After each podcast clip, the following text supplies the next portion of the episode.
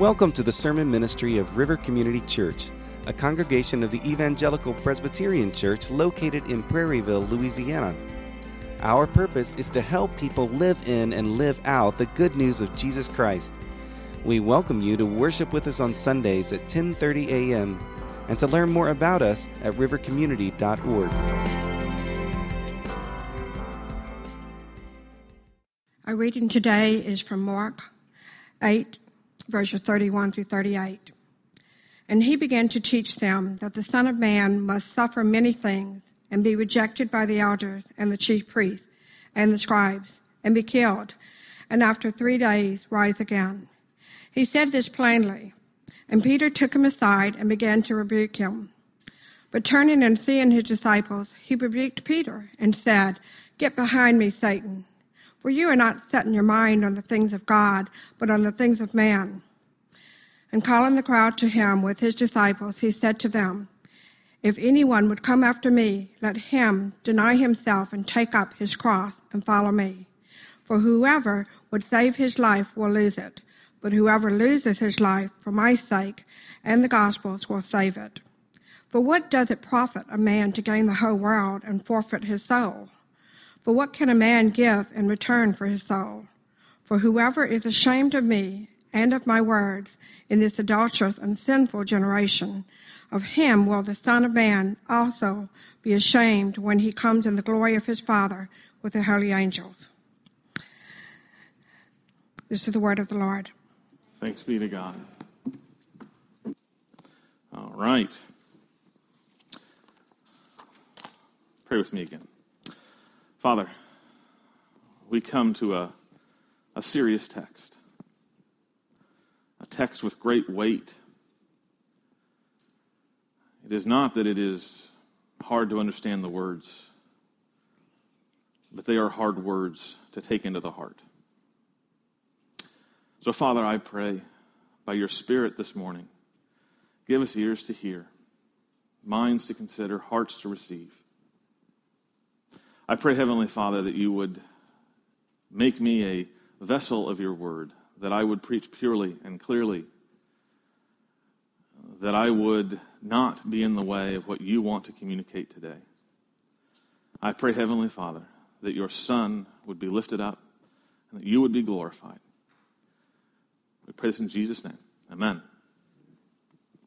All right, well, we are in the Gospel of Mark. We are at the beginning of part two of the Gospel of Mark. You probably remember uh, that we have been since Easter uh, looking at the first eight chapters of this Gospel. We've called that series Lord, Son, Savior, as we've been seeing that Jesus, through his teaching and through his casting out demons, through his miracles, has been again and again and again demonstrating that he is the Lord, the Son of God, the Savior to his disciples. And there have been two questions that were leading us in Lord, Son, and Savior. First of all, who is Jesus? And then, second, what does it mean to follow him? And we got to the climax of that first half of the book three weeks ago, where we came to Peter's confession, where Peter finally recognized through the aid of, of Jesus himself that he is in the presence of the Christ. And he confessed, You are the Christ. We recognize that this represents kind of the hinge of the Gospel of Mark because up until that point, we have been in Galilee, we have been in the northern country, but as, as soon as that confession is made, Jesus and the gospel makes a decisive turn to the south, heading to Jerusalem. And we see in our text today, uh, very quickly, the change in agenda. We're focusing now on an intense discipleship clinic for this band of disciples as they are going to head to Jerusalem and head to where Jesus' mission takes them, which is the cross. So as we get to this place, I think we see sort of a ratcheting up of the intensity of the gospel itself. We are seeing Jesus now turning towards the disciples and making sure that they understand what it means to be a disciple. And we recognize as we look at this passage that the disciples reveal they are unprepared for how the page turns, for the direction that Jesus now takes them. They had a different script in their head for who the Christ was, And as Jesus begins to talk in this passage, they're having to, to jettison that script and discover an entirely new understanding of what it means to be the Christ. When I was a little kid, I had this uh, board game that uh, my grandmother bought for me. It was called Scattergories, JR. And when I was a little kid, it was a game where you rolled a dice, got a letter, and filled in a bunch of, of answers based on their prompts uh, for, for that letter. And you got scored for every time you got a, a right answer based on knowing an animal that starts with the letter R, etc., given a certain amount of time. I love the game. I played Scattergories JR just tons of time, and I got really good at it, and I won it a lot. And uh, as I got older, I kept playing it, and it just got easier and easier, and the wins got emptier and emptier because I knew all the answers almost beforehand. So the satisfaction of playing this game just kind of started disappearing. And that's when I recognized what the word JR meant it's junior. I was playing the junior version of Scattergories, and I had well graduated out of the age range of this game and so my satisfaction was low, my wins were empty, and there just wasn't anything in playing that game anymore that seemed to make it worthwhile. As I was thinking about that, I, I wonder if perhaps that could describe some of our faith. Some of our faith. Have we, have we started a faith? We were excited about a faith. We were invested in a faith. We learned all the Sunday school answers. And then for whatever reason, it seems like we're just kind of stalling, staying at the same place. Perhaps from the sermon last week where we talked about spiritual maturity, perhaps you're looking at, you know what, I just don't feel like I am growing in godliness. I don't feel like I'm becoming a model of the faith. Perhaps you're saying, I, I, for whatever reason, the faith that I have carried in me seems to have stalled. I think the example of, of Scattergories Jr. may be true of life. We grow up when we're young, toys and games and all these things fascinate us. But as we get older, the toys have to get more expensive to hold our interest. I read a, uh, a, a, quote from a, a, book by David Lodge called Therapy, and it had a person that was in a, a counselor's office, and he was asked, Put everything that is good in your life in one column and everything that's bad in your life in the other column. And this man wrote this. He said, In the good column, professionally successful, well off, good health, stable marriage, kids successfully launched into adult life, nice house, great car, as many holidays as I want. And under the bad column, he wrote just one thing feel unhappy most of the time. This guy succeeded the American dream. This guy rocked the good life. It's all on the list. And yet, for some reason, having all of that, experiencing all of that, he writes he is unhappy most of the time. I wonder if that describes perhaps some of us today. We've arrived, we've accumulated, we've experienced prosperity, we have all the toys that we want, we've gone on every vacation that we desire, or at least it's within our means. And yet, when we're quiet and to ourselves, we're unsettled. There's an emptiness. Perhaps we are actually playing the junior version of life. Perhaps we are actually playing the junior version of faith. Because if we're living with the question, is this it? Then we have been sold the junior version. Because there is so much more, as our text today wants us to see. The key question of our text is this what are you giving your life to? What are you giving your life to? It is something. You are giving your life to something. But is it worth it? Can it deliver you? Can it deliver on its promises? In our text today, literally, Jesus seems to be taking away the junior version of discipleship from his band of 12 to give them the full adult version of discipleship. Here he is going to give us what is the crux of the gospel. And that is this for you to have life, for you to have the abundant life of the gospel, for you to have the eternal life of the gospel, I have to die. And you do too. Those are hard words. Do we want to give away the junior version? Do we want the adult version on those terms? My hope is as we go through this text, you will see that Jesus' call to discipleship is the way of true life and meaning. That you will take hold of the adult version, that you will take hold of discipleship as he offers it to you. And to do that, we must grasp in this text three crucial deaths that bring us into gospel life. The first we're going to see, the first crucial death, is this the death of Christ for us. The first crucial death to bring us into gospel life is the death of Christ for us. We start in uh, our very first verse, verses uh, 31.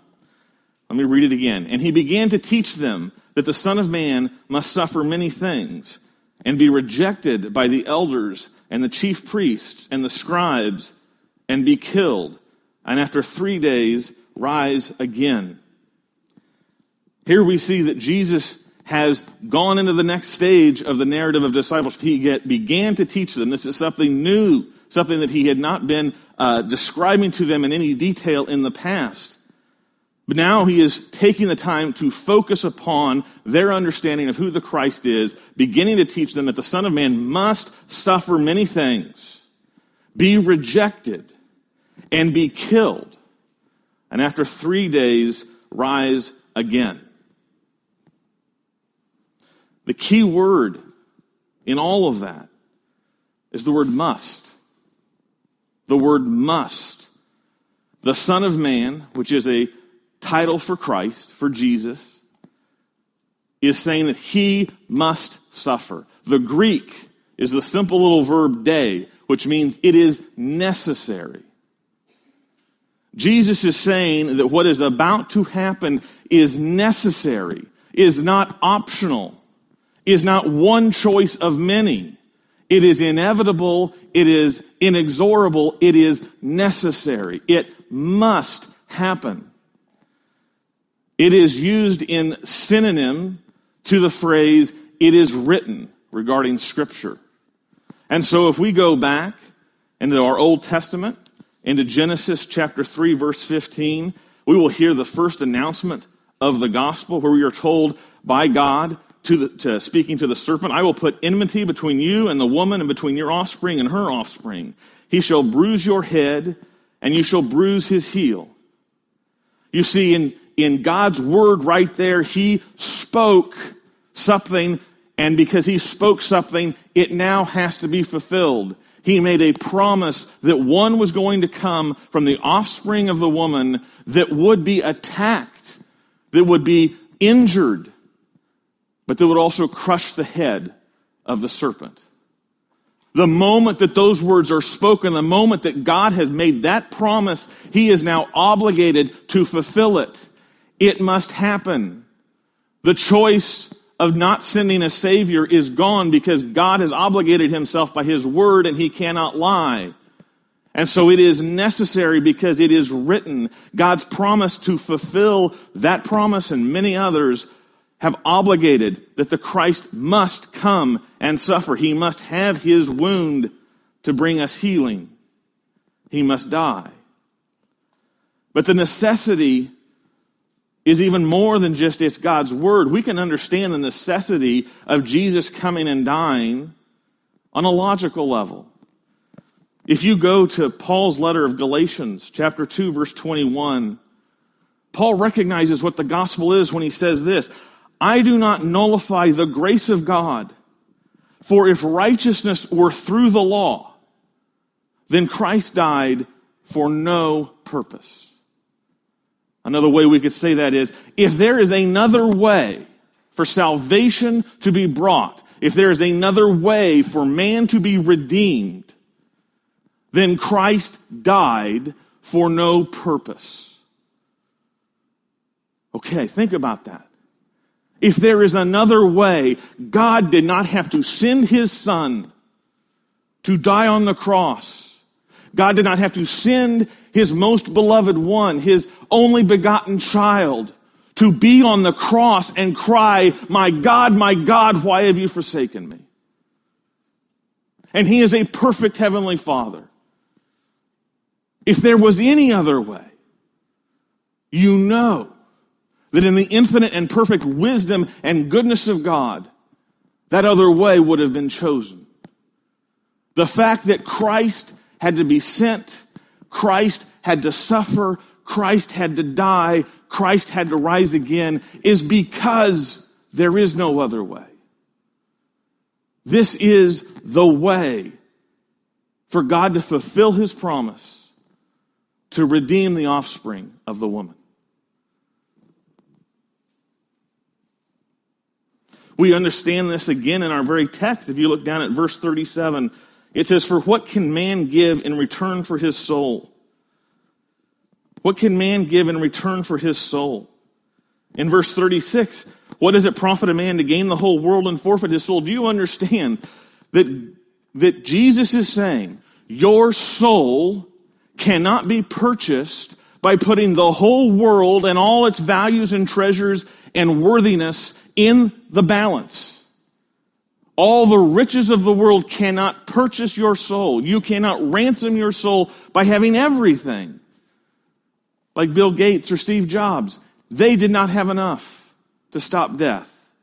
And so there is nothing in us, there is nothing in this world that could possibly redeem and ransom us. It must come from God. It must be Christ alone. That is why this series has taken the name King's Ransom. King's Ransom is a phrase that we use to say a great price. But when we recognize the gospel message, the gospel message is this that the king was the only one, our God was the only one that could pay the price for our sins. And that price was his own son, whom he gave. When we celebrate the gospel, we are celebrating the fact that God so loved the world as sinful and rebellious and treacherous and treasonous as it is, that he gave the only thing that could ransom us from the grave, his one and only son, so that all who believe in him might have everlasting life. We must recognize if we are going to receive the gospel, the first crucial death is that Christ had to die for us. Do you believe in him? Have you trusted in him? Second, the second crucial death that brings us into gospel life, looking at verses 32 and 33, is this the death of our comfortable Jesus. The death of our comfortable Jesus. Now, to explain uh, the meaning of that point, let me give some context, some overview. Peter has just heard this shocking phrase that the Christ, who he has just confessed, must suffer and die by the rulers of Jerusalem, by the rulers of Israel, that he must die sentenced to death by the authorities of the Torah. This is shocking to him. This does not fit the narrative of what he has been raised at his mother's knee to believe. You see, everybody in Israel at this time was living on this hope. Someday, God is going to fulfill his promise and he is going to destroy the Roman occupiers and give us again our country and our freedom and our way of life. The Messiah, the Christ, was a conqueror, was a destroyer of the nations that opposed Israel. And you can see that that was a, a great comfort. That was a comfortable thought. That was a comfortable hope. They put up with the Romans. They put up with the occupation. They put up with the abuse because they were comforted that someday the, the, the Christ was going to come with a sword and wipe out the oppressors. We, we see some of this coming out uh, in Psalm chapter 2. I mean, the, the, the conquering of the Messiah is part of the story. And so they had fixed on these, on these verses from the Old Testament. Psalm chapter 2, verses 7 and 9 says, I will tell of the decree. The Lord said to me, You are my son. Today I have begotten you. Ask of me, and I will make the nations your heritage and the ends of the earth your possession. You shall break them with a rod of iron and dash them in pieces like a potter's vessel. Now think of those words when the Romans are occupying you, when the Romans are taxing you, when the Romans are saying when you can do this and when you can do that, when the Romans are causing sacrilege to all of your holy sites.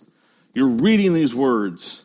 You shall break them with a rod of iron and dash them in pieces like a potter's vessel. Oh, the comfort that those words would provide. That is such a comfort to the hope of Israel. And so, the comfortable Jesus was one, or the comfortable Christ, I should say, was the one who was going to come in victory and honor and destroy the oppressors and the enemy. The disciples' comfortable Jesus was one that was going to give them honor and places to sit next to him because they're the early adopters. They bought in early. And so they're going to get honor. You follow the, the next couple chapters and you'll come up to these disputes. Who gets to sit at your right hand? Who gets to sit at your left hand? Uh, John's mother even comes and, and tries to make the request because they were expecting the hope of the Christ was going to set them up. It was going to give them a comfortable existence on this, on the right side of history as a victory. In, in, in, in fact, when we think about the Pharisees and all the conflicts we've looked at, the Pharisees are operating with the same mindset.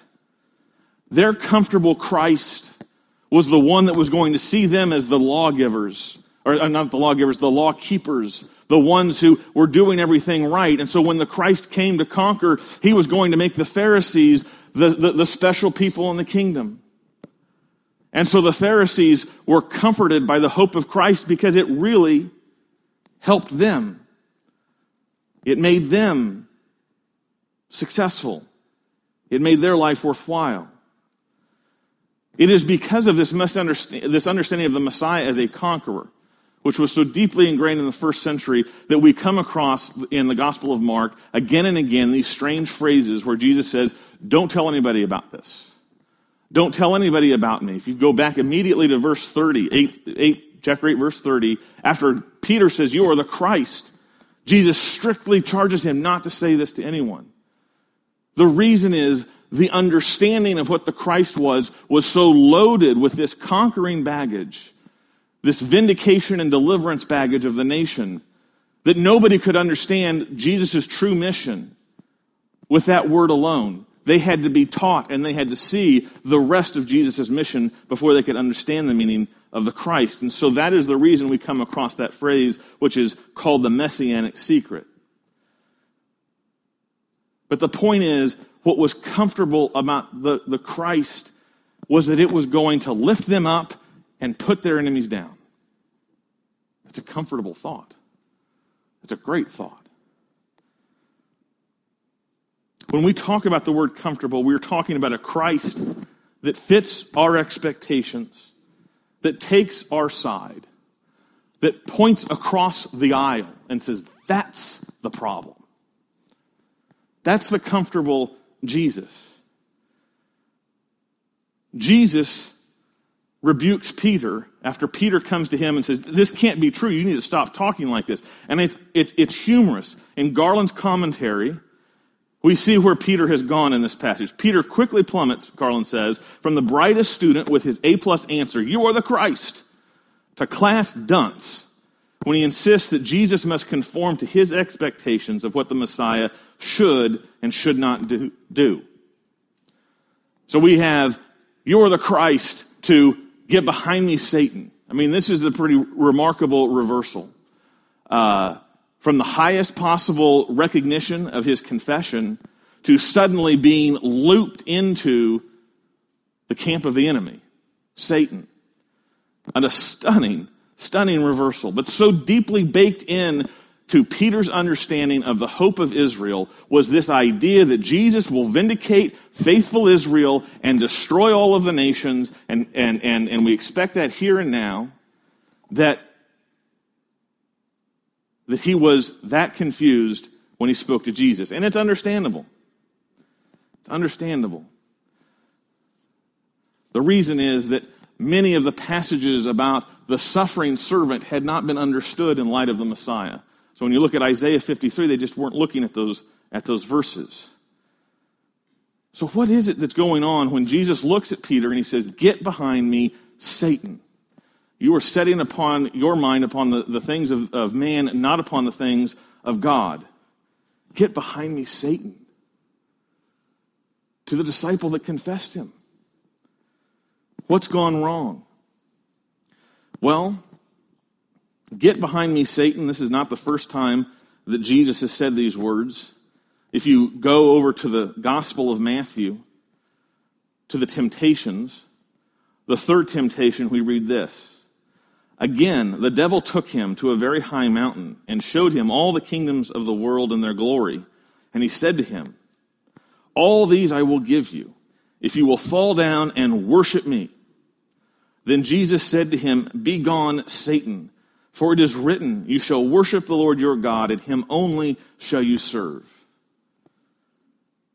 So Peter got the exact same rebuke, Be gone, Satan, that Jesus gave to Satan in the temptation. What is the point of connection here? Why is what Peter said so damaging, so threatening that it, re- it, it, it received the same rebuke? Well, think about the offer, the offer that Satan was making to Jesus in the temptation. I will give you all of the kingdoms of the world and their glory. All you have to do is worship me. What's he offering? What's he wanting Jesus to take? All the kingdoms. He can be the king. He can be the ruler of the world over every kingdom. He can accomplish whatever he wills. He can bring to pass whatever policy he wants. You want to remove poverty? Go right ahead. You want to remove world hunger? Go right ahead. You want to bring an end to terrorism? Go right ahead. You want to pass the entire platform of your preferred political party? Go right ahead. You can have all of that. That's not the fight for Satan. The fight for Satan is that Jesus is going to die on the cross to kill the power of sin. And so we need to recognize something very important here. A comfortable Jesus is a, comf- is a Jesus that comes and doesn't take the cross. A Christ without the cross is the comfortable Jesus. And that's really what the Pharisees wanted. That's what the disciples wanted. And if we think hard and look upon ourselves, we have to recognize that a Christ without the cross appeals to many of us too. It is a Christ without the cross that is being preached in the health and wealth gospel. You want to be rich? You want to be healthy? Jesus will give you all that. Just believe hard enough. Do you need the cross for that? When it's our desire to, to pursue the American dream, to secure our American prosperity, to have our way of life, and Jesus fits comfortably into that, where is the cross? If our understanding of, of, uh, of faith is being moral, just, just showing up, doing church, being moral, following the right examples, uh, saying the right things. Where's the cross in that? Do you need the cross of Christ to pursue what you think is the greatest deliverance of your life? Is the cross central to your Jesus? Did he need to die for you? Or could you have taken door number B and been fine and had all you wanted, had all you needed. A Christ that must die, a Christ that must go to the cross means this sin is the problem. Sin is the biggest problem. Without a solution to sin, all other solutions, all other goods are temporary and not worthwhile. Because until sin is truly dealt with, the ruler of this world is the evil one. And the destiny of all of us is away from God. You see, a comfortable Jesus doesn't make us the problem. A Jesus that goes to the cross reminds us and requires us to come to this fact we are the enemy that God is dealing with. It is because we are sinners that Jesus had to go to the cross. As Paul says in, uh, Galatians 2:20, uh, I have been crucified with Christ. It is no longer I who live, but Christ who lives in me. And the life I now live in the flesh, I live by faith in the Son of God who loved me and gave himself for me. You see, Paul recognizes that when Christ was crucified, that was his crucifixion. That was what was due his sins. The comf- we, we lose the comfortable Jesus when we recognize that the only Jesus that came and the Jesus that we need is the Jesus who came to give his life for yours. Not to give you a better car, not to give you health, not to give you a pat on the back, but to give his life for yours. That's the only Jesus on offer. Every other Jesus is comfortable. This Jesus says, I came because you are a sick sinner that needs to be saved. And if I do not give my life for yours, you are damned. There is no comfortable Jesus when we recognize Jesus must go to the cross. When we recognize this, we discover a very key point. Discipleship is not lordship by consent. We do not follow Jesus because we're on the same agenda, because we're partners towards the same cause. We don't follow Jesus because it gives us warm fuzzies. We are not following Jesus by consent. That's comfortable.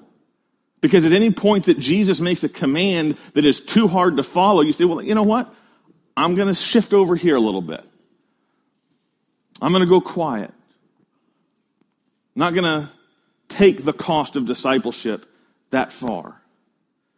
But when we recognize that the comfortable Jesus is not the Jesus that we have, but the Jesus of the cross, we recognize that his life for me means the discipleship is my life for him.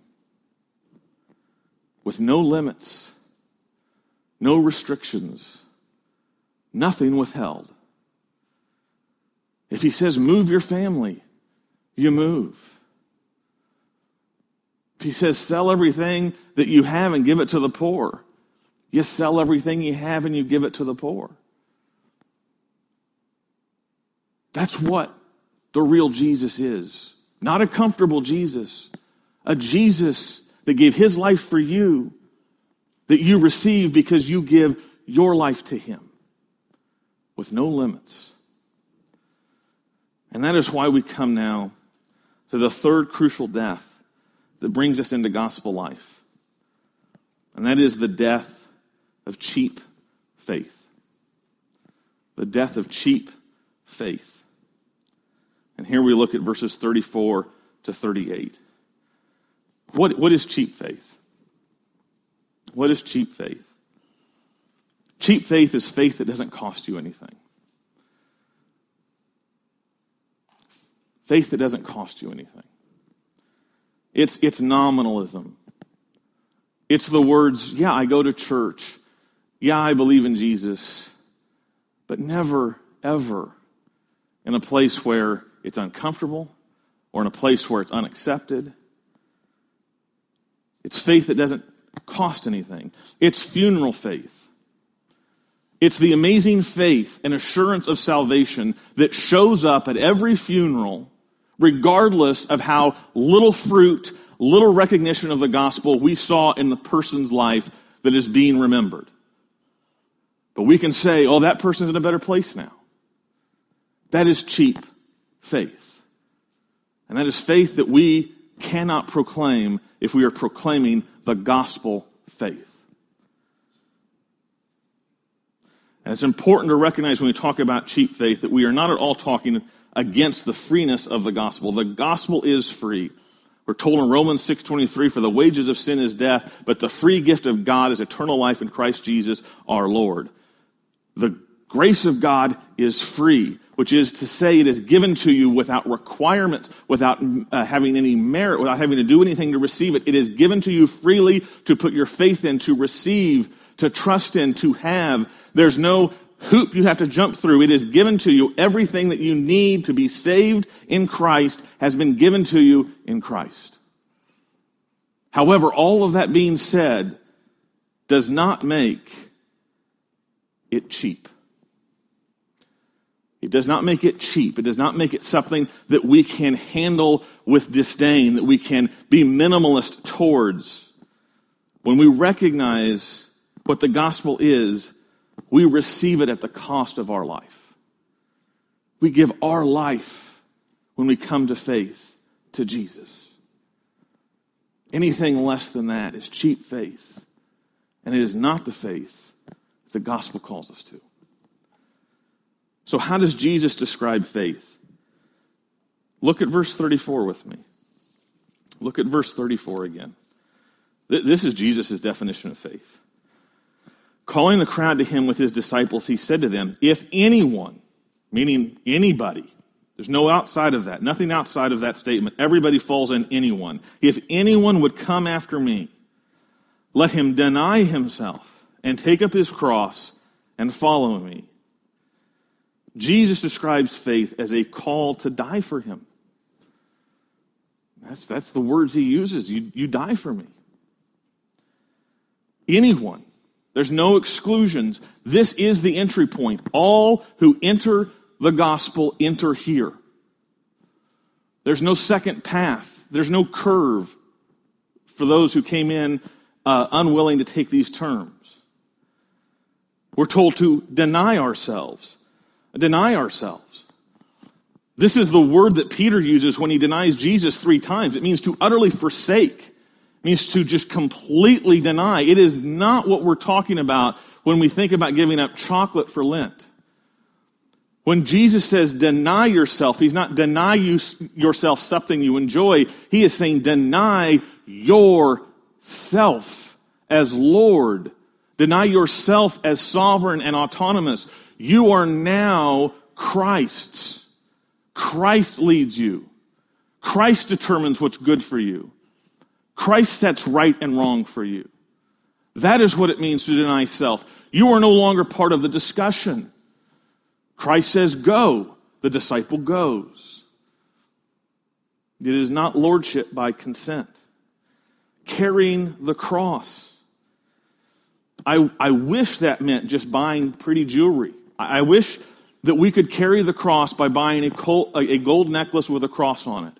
I wish that was what it was because most of us could pass that test. But the brutal fact is, when Jesus says carry the cross, he wasn't speaking with metaphors. He was pointing them to the most gruesome, shameful, atrocious instrument of death that existed. And it would shock and, and cause them to shudder. Carry the cross. To go down the gauntlet of spit and rebuke and hatred to end on a cross, nailed hands and feet in open shame. He is saying that is what the path of discipleship looks like. We can't make this term cute. This isn't your sore hip. This isn't dealing with diabetes as, as, you know, we deal with things. But when Jesus is talking about bearing the cross, he is talking about walking the walk of shame in this world that may come for being faithful.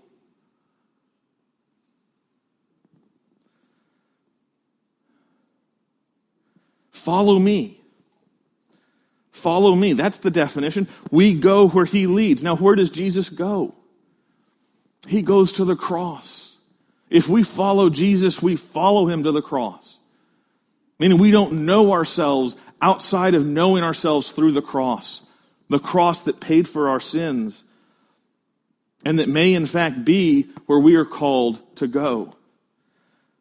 For Jesus, faith is discipleship. Faith is following Jesus. Faith is, is aptly summarized in Bonhoeffer's book, The Cost of Discipleship, where he summarizes this passage and says these often familiar words The cross is not the terrible end to an otherwise God fearing and happy life, but it meets us at the beginning of our communion with Christ. When Christ calls a man, he bids him come and die. These are serious words.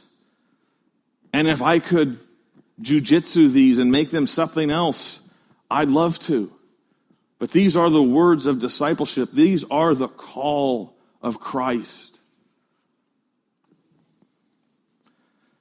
And if there is something, I think, to, to cheer us up a little bit as we think about this, not that I, I feel that we need to be cheered, but as we go to verses 35 to 38, we discover when we give up cheap faith, when we put to death cheap faith, we inherit the treasure of true faith. We inherit the treasure of true faith. Let us read verses 35 through 38 again. For whoever would save his life will lose it, but whoever loses his life for my sake and the gospel's will save it. For what does it profit a man to gain the whole world and forfeit his soul? For what can a man give in return for his soul? For whoever is ashamed of me and of my words in this adulterous and sinful generation, of him will the Son of Man also be ashamed when he comes in the glory of his Father with the holy angels. These words are quite similar to what Jesus teaches in the pearl of great price in Matthew chapter 13, 45 and 46. Let me read those for us. He says that the kingdom of heaven is like a merchant in search of fine pearls, who on finding one pearl of great value went and sold all that he had and bought it. What Jesus wants us to recognize in these verses, which are stark, is that the kingdom is so valuable Having Jesus is so precious that it is worth every sacrifice. The sacrifice of your life, the sacrifice of your name, the sacrifice of your own glory. None of that will compare to the unsearchable riches that are ours when Christ looks down upon us and says, Well done. Enter into the joy of your master and you come to see him face to face, there is no comparison. So it means that we live and die for the life he gives. How many of us would give up mortal life for eternal life? You know, that's like giving up bread in our pantry that's going to expire in a week for a lifetime supply of bread that will never expire. I mean, who, who wouldn't take that? Our lives are precious to us, I understand. But the, the connection is that the life that is being given in the gospel is so much more grand, so much more precious, so much more enduring that it is worth losing your life to it. It is like Jim Elliot, the great missionary, says, He is no fool who gives up what he cannot keep to gain what he cannot lose. It means that we live and die for the glory that He brings. He says that He will receive us in the glory of His angels before His Father. If we're ashamed of Him, He will be ashamed of us. So decide now whose face do you want turning away from you? Do you want to avoid at all costs people turning their face away from you because you're the Christian in the workplace? Or because you can't do the unethical business dealing. Or because you're drawing a line in your relationship because that is beyond the, the, the command of Christ. We are to keep ourselves pure. Are you going to lose the boyfriend and take the shame? Or is that too much? Fix your eyes, though, on the face of Christ. Do you want to meet Christ's face beaming upon you? Full of joy at your faithfulness, full of joy at your steadfastness, with a smile? Or do you want him to turn his face and say, I never knew you? You never knew me? I never knew you. The picture of Stephen when he is being stoned in the book of Acts is the promise for every single one of us. Christ stood up and looked down in favor, in defense of Stephen while he was being stoned, and he knew that he was going straight into the glory of Christ. I hope that that is what you want to pursue. Pursue the glory that Christ will give you, even if it costs you the loss of all approval from your friends, family, or country. So there are three crucial deaths that bring us into gospel life the death of Christ for us, the death of our comfortable Jesus, and the death of cheap faith. But with those deaths comes meaningful life and purpose. What are you giving your life to? The next big truck, the bigger house, more Facebook friends, the approval of a boyfriend or girlfriend. Listen to the difference when you give yourself to Christ. Paul is our example in Philippians 3 7. Whatever gain I had, and he listed much, I counted as loss for the sake of Christ. Indeed, I count everything as loss because of the surpassing worth of knowing Christ Jesus my Lord. For his sake, I have suffered the loss of all things and count them as rubbish in order that I may gain Christ and be found in him, not having a righteousness of my own that comes from the law, but that which comes through faith in Christ, the righteousness from God that depends on faith. I count everything as lost because of the surpassing worth of knowing Christ Jesus my Lord. Paul speaks from experience. He's lost everything. But having Christ as a surpassing worth that he wouldn't trade for any treasure in the world. Discipleship, then, as we conclude, is a call to give yourself to Christ. It's the only thing that we can give ourselves to that will never disappoint us. My friends, have you entered? Have you truly entered into the life of the gospel? Have you put to death your comfortable Jesus? Have you put to death cheap faith. These are the price. But on the other side is great glory and great life. And it's for you freely in the gospel. Let's pray. Father, we do thank you. We do thank you that you do not sugarcoat the gospel, but you make it clear. Just as we know how serious it is to be a disciple, that it costs the death of your son, that it costs the death of us for him, that we know that that price is paid because the glory of having Christ forever, of having you forever, of being in glory is that is, is worth it and is beautiful. Is beautiful beyond anything we can compare. It is the most precious pearl that is worthy of buying everything, eh, selling everything that we have to own it, to have it in our possession. I pray, Heavenly Father, if there's anyone here today who does not know Jesus through this gospel, who has not received the good news of the cross and seen the cross as the most needed thing in his life or her life, that you would bring that person to come to you, to cry out for mercy, to begin the walk of faith. We pray this in the name of your Son, Jesus. Amen.